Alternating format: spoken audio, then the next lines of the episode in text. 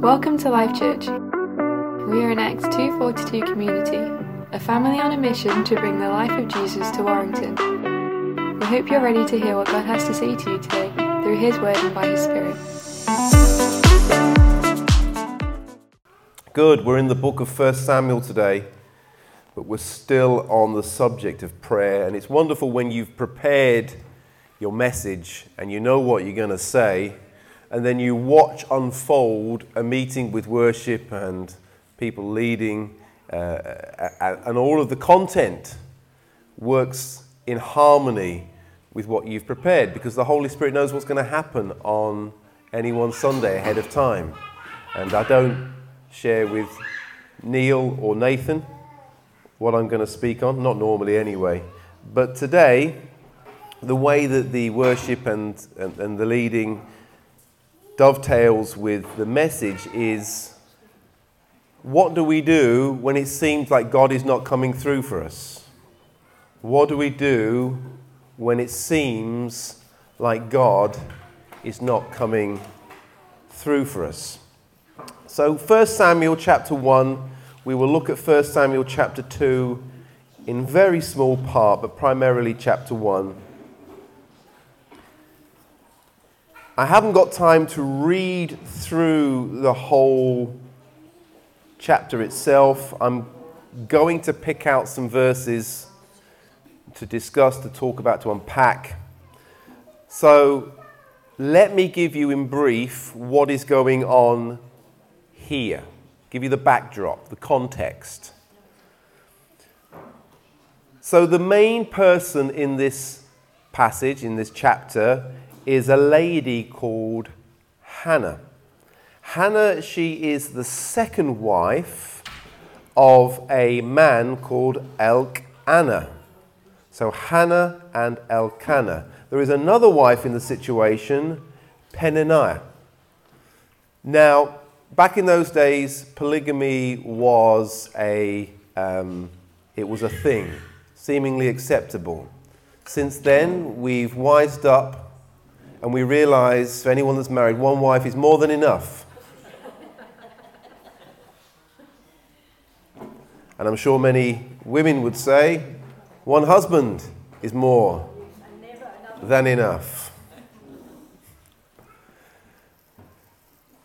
So she's the second wife of a man. There's another lady in the equation. The difficulty for Hannah is that she desperately wants a child and she's not able to have one, yet Peninnah, she is able to have children, and she taunts Hannah that she couldn't have children. So you imagine year after year, I mean, you know what it's like in a household when someone keeps up with the same argument over and over again. You keep doing this, or you're not good enough in this respect, and someone keeps pointing out your failings or shortcomings like a dripping tap your head's going to pop with the, with the frustration of it all.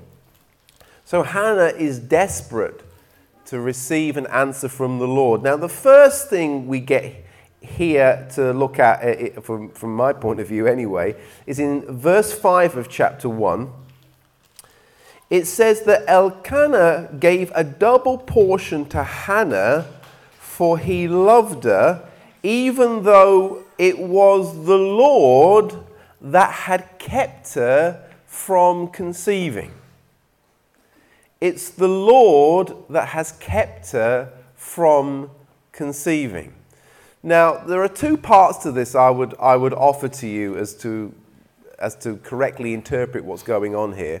First of all, I believe that this image of Elkanah being, uh, sorry, Hannah being unable to conceive this child as as it's directed to happen from heaven by God Himself, was not because God was trying to rob Hannah of the opportunity to have a child, but knowing what she would do in terms of calling out to Him, He seemingly holding back in order to draw Hannah in so she comes to Him in prayer. Because if she had a child without any trouble, she would have a child. But if she has a child through coming to God in prayer and anguish, she also gains sanctification and an opportunity to draw close to God. So God seemingly allows this situation to happen because he's looking for an opportunity, knowing what was in Hannah's heart, knowing her character, knowing her personality, to draw her close to him, to get her to call out to God, because that very process of coming to him in prayer would profoundly affect Hannah and also make sure that the child she has will be a child who is bathed in prayer and becomes not just a son of Hannah, but becomes a son of the nation. Because what God was going to do through that answered prayer was not only deliver Hannah from her shame, he was going to deliver Israel from its problems. God had a bigger picture in mind than just Hannah's need of a child. And I think the second part of this is that her situation mirrored the nation's situation at the time. It says in that same part of the verse at the beginning, sorry, in the same verse at the beginning, that her husband gave a double portion to her, but she was without children. It's almost as if she mirrors the, the nation's situation that there was favor upon her, but there was a barrenness in her situation because there was a spiritual block. And the same thing was going on in the nation of Israel at the time. When we read through the story later on, and you get Eli and his sons, they were misbehaving in the temple. And their misbehavior and the context of the nation was such that God had a special anointing on the nation of Israel, but there was a spiritual block on them as a nation. So it's as if Hannah's enacting, prophetically enacting out the problems with the nation through her own womb. There was a favor upon her. The husband of Israel, God Almighty, he had favor on the nation, but there was barrenness, there was restriction, there was a block. And he needed someone to call out in prayer because the people who should have been calling out in prayer, Eli and his sons, those people in priestly positions, they weren't doing their job.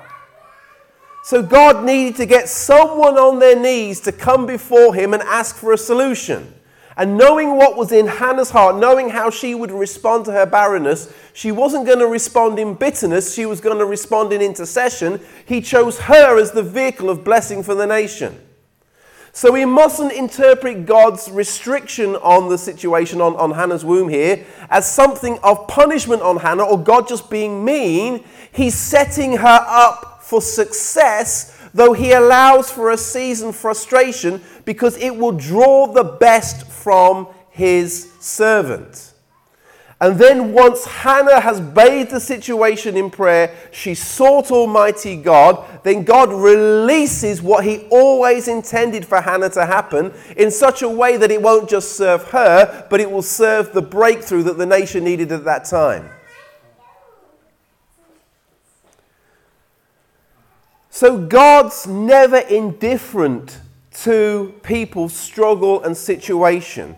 And even at times when we feel that God may be withholding something, we must never judge his intentions as one as dif- of one trying to increase our difficulty. He's looking for an opportunity not just to progress us, but to progress what can be what can happen as a result of him answering our prayer.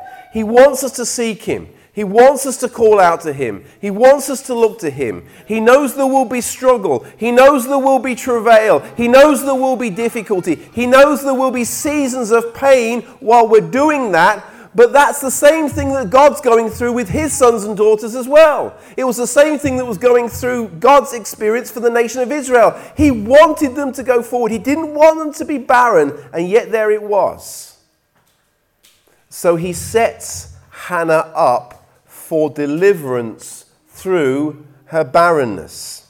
Now, the second thing I would draw our attention to is in verse 13. It says this Hannah was praying silently, and though her lips were moving, her voice could not be heard. Eli, who is the priest, thought she was drunk. Now, if you go out on a Saturday night in most towns, there'll be a few people kind of burbling and mumbling along who are genuinely drunk. But Hannah was not drunk. And Eli the priest couldn't actually hear what was being said. And I think this is significant because Hannah, when she gets her breakthrough, she couldn't attribute the breakthrough to the intercession of somebody else. She got to discover, discover the revelation that God knows the silent cries of her heart. Eli the priest couldn't get involved because he had no, what, no, no uh, understanding of what was being said. And maybe if Hannah was the type of person to think, oh, well, I went to speak uh, in, in prayer and, and the priest heard me, maybe he went and gave an offering or a sacrifice on my behalf, that's how I got the breakthrough, she would have attributed it to somebody else. But she gets to discover that even in the unspoken words, the unspoken cries of her heart, God hears. She then gets to discover God hears her. And so many times in our Christian lives, we think that God hears somebody around us. Maybe God only hears the pastor or that special prayer warrior friend that we have. But it's great to discover on our Christian journeys that God hears every one of us. He knows the silent cries of everybody's heart. I remember when I was back in, in, in Monaco when we were about two years in to our tenure there as, as, as the pastor of the, of, of the church. It was tough at this particular point, very, very tough. I shared something of the story before. And at that time in my season in Monaco, I hadn't told anybody how tough it was. I just was working it through privately in prayer, asking God, What do I do? How do we go about this? I'm not quite sure how we can fix this. There are problems that we're coming up against. We seem to be up against immovable forces which are not moving out of the way for us to spiritually progress the, the spiritual life of this church.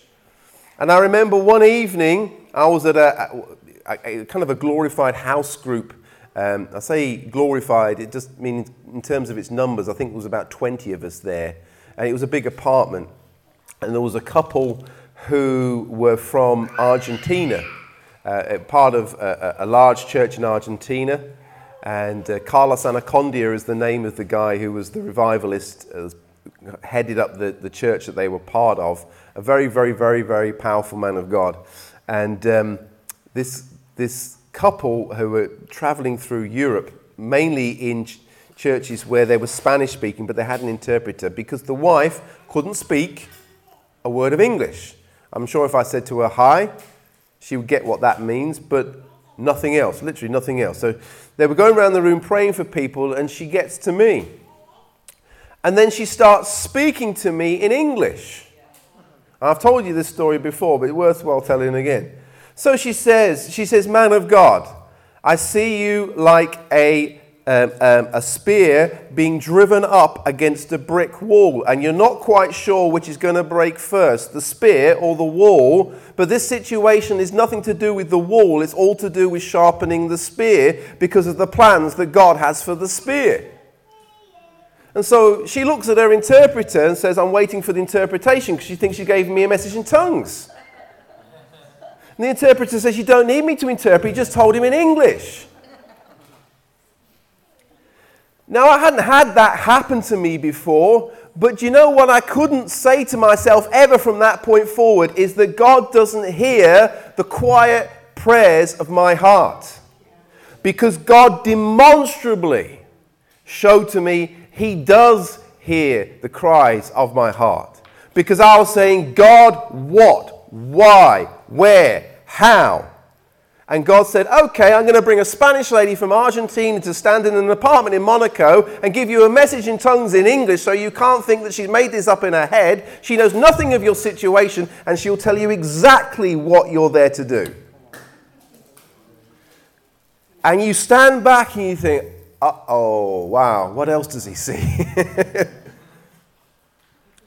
so the silent prayers of our heart are not silent to God. Hannah couldn't attribute this to the intercession of Eli. She couldn't put it down to the priest putting an offering on the altar on her behalf. She could only come out of that situation knowing that God knew what was going on for her.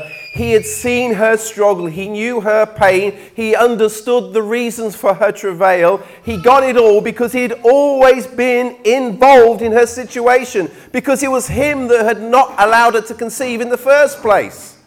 He was just using that as his opportunity to get her on her knees to call out to God for deliverance. Now, the third point is this in verse 20. It didn't just happen overnight. There wasn't just this mumbling in front of Eli. God hears the cries of her heart. She goes home, has a date night with her husband, and wham bam, then comes a baby. That's the sanitized version of that.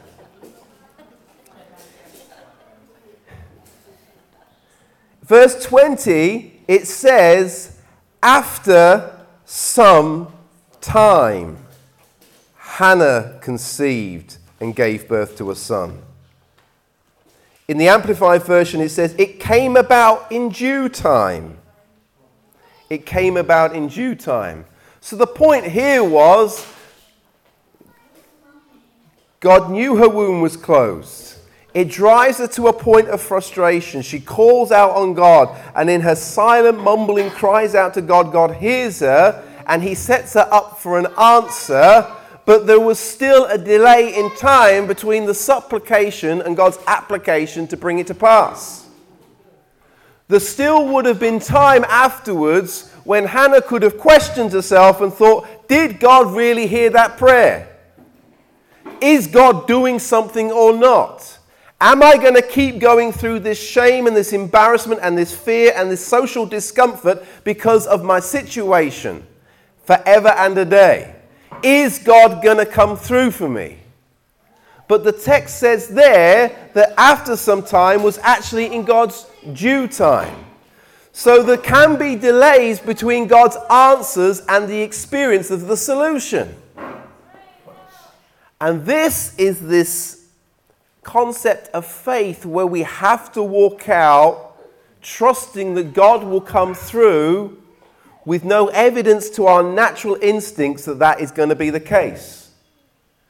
That God will deliver on his promises when all natural indications are that he hasn't. Walking by faith and not by sight. Walking by God's word and not by what we see. But all the time through these twists and turns for Hannah, it's God that has set her up for this solution. The next point I would make is from verses 27 to 28.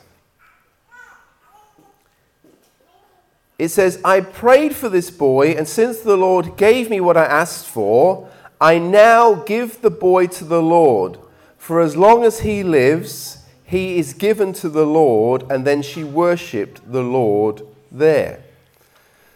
Because she is thankful to God for God removing her shame, her embarrassment, her fear, her, her, her sense of dishonor, she then treats what she's received with an understanding of it being God's gift and it being grace, and she doesn't hold on to it in such a way that she just it's, it's her little thing for her to control, her, her boy now for her to keep. She surrenders what God has given her back to the Lord. And because she does that, she actually places Samuel in the very center of the spiritual life of Israel in order for God's voice to begin to be heard again in the heart of the nation. Samuel's name means heard by God. God wanted someone back in the temple who would hear him. He needed somebody in the spiritual heart of the nation who had their spiritual ears open, who wasn't using the ministry as an opportunity to feather their own pockets. Because Eli's sons were taking the best parts of the portions of the offerings and keeping them for themselves. God didn't want that to happen, so he chose Hannah so she would call on him, knowing her heart would then gift the child back to God, put him right in the place for God to not only help Hannah, but to then outwork the plan he had for the whole nation.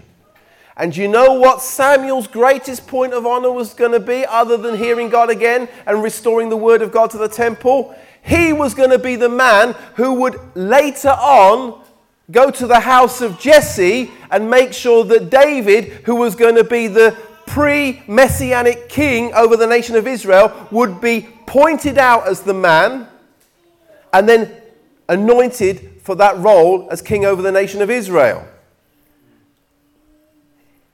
If Samuel wasn't there to listen, who would have heard what God wanted to happen when it came time to put a king over the nation like David? If you've got nobody listening to the Lord, then the wrong people get picked for the job. So, Samuel, although there was, of course, the, the, season in his ministry that he gets to appoint Saul, you have this person who is listening to God and calling things as he hears them to make sure the right people in the right places at the right time. Because the health of the nation needed somebody who was in the heart, spiritual heartbeat of the nation, who, who was equipped to hear from God. We in this nation, we need people who hear from God as to what he wants to do just rolling out church programs, trying to shorten our services here, or make sure we have flashing lights, or responding to culture. We don't need to respond to culture. We need to understand culture, but we need to respond to the word of heaven. Because if you just come to culture with a different culture, all you've got is more culture. But if you come to culture from a perspective of hearing from God, you have a divine solution to the culture. And a lot of church decision making is simply how can we make church feel nicer for people in this particular culture? That's accommodation, that's not deliverance. So, what was the, the summation of this? After she gives Samuel away in 2 Samuel 2 chapter sorry chapter 2 verse 21 it says the Lord paid attention to Hannah's needs and she conceived and gave birth to then three sons and two daughters but meanwhile the boy Samuel grew up in the presence of the Lord so she had nothing and then she has six. Wow, that's multiplication. But all because she heard God, called on his name, sought his solution, she enabled herself to be instrumental in the birthing of somebody who was going to be a prophetic voice in the land. And then she also got the extra blessing out of that that she gets three more sons and two daughters. She might have been thinking at the end of all that, God shot my womb again. Stop. It's enough. You open my womb, you can close it again. We're done. Particularly, she's still living in, a, in the household with Elkanah, as we understand she was, and also uh, his other wife. I imagine it was quite a busy household. So God shows He is just in all of this, and He actually comes through and multiplies her situation. She doesn't sow without receiving back. She doesn't sow Samuel into the ministry without receiving more back in return. Because God's no man's debtor. You can't outgive Him. He blessed her with Samuel. She sowed him into the ministry for the nation, and then she gets five more. We don't know what happened to them. I'm not privy to any uh, particular Hebrew stories about what they went on to do. Who knows? But she was blessed. She was blessed. So, in conclusion, and I have been quite quick today, but we've got kids in the meeting, so we need to be. If we can go away with nothing else, go away with this. God knows the secret cries of your heart. He is not indifferent to your suffering, your pain, your sense of injustice, your shame, or your discomfort. If He has allowed that in any way, He's only allowed it to draw you close to Him so that you will call on his name and at that point trigger God's response to your situation in such a way that he can deliver you in a way that not only blesses you, but can bless everybody else around you as well. God has a bigger picture in mind than your personal struggle. But he's not indifferent to your personal struggle. He's just looking for an opportunity to work through it for a greater good. I imagine if you could sit down with Hannah, and I'm sure you could do this in heaven. I watched the movie last night, 90 Minutes in Heaven. Has anyone seen that? Good. Don Piper's story. In fact, he wished me happy birthday in October through my LinkedIn account. I didn't even know I knew the guy.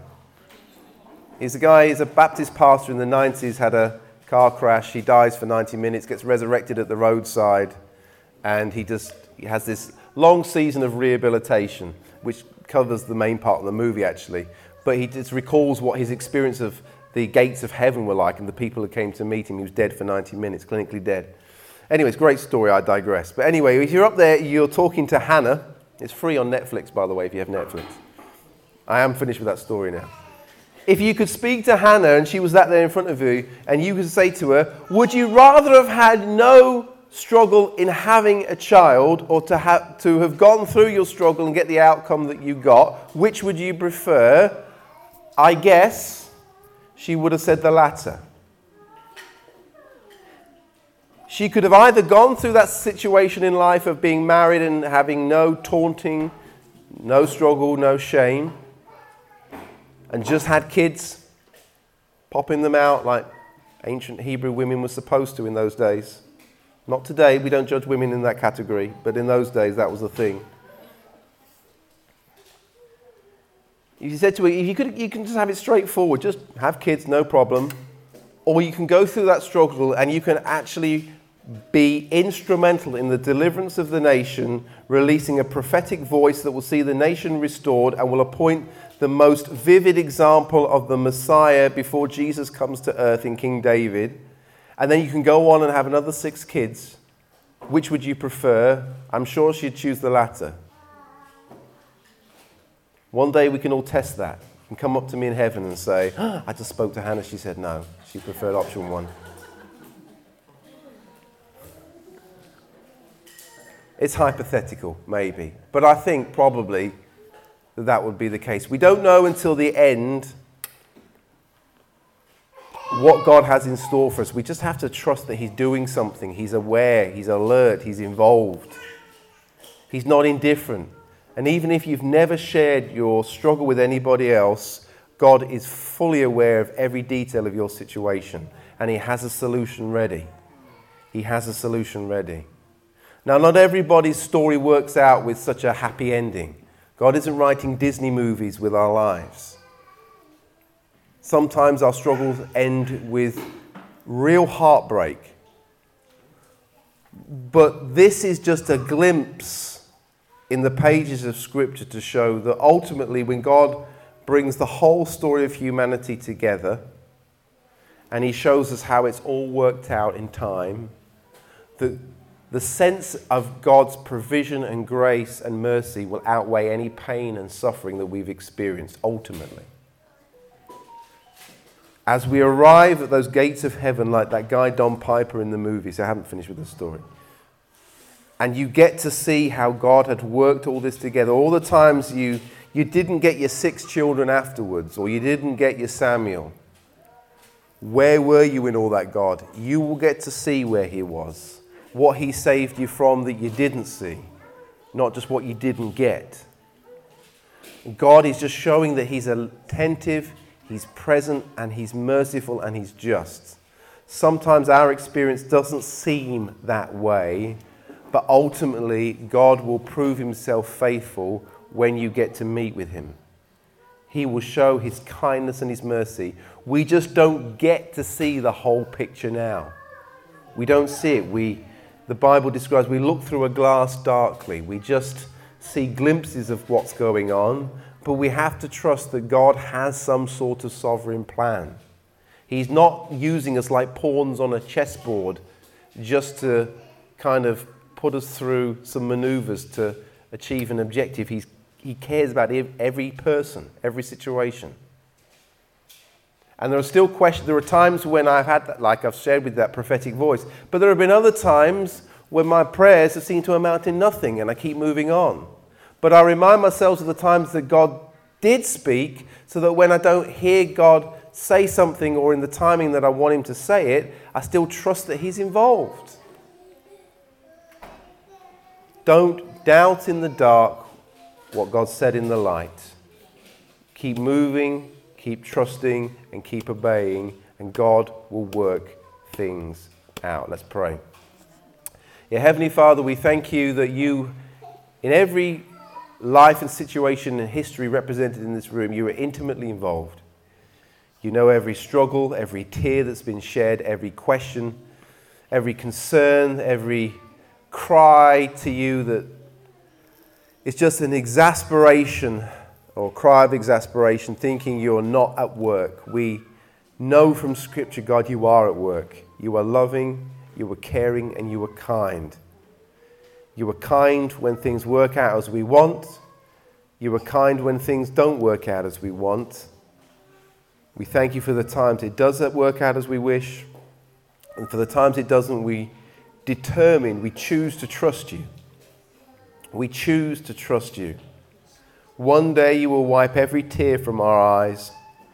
One day we will see all of the, the things that you see now, all of the all of the insights and the angles on situations that we aren't privy to that you know about. And so we just choose to let you be God and to trust you as your children. And I pray for peace on everyone in this room. I pray for peace and blessing. I pray for answered prayer. And in the meantime, until your appointed time, I pray that you will help us as your sons and daughters to keep putting one foot in front of the other and trusting you in the process. In Jesus' name, Amen. We've come to the end of this week's message. We hope you've been impacted and inspired. Keep up to date with everything that's happening by visiting our website at www.lifechurchwarrington.com.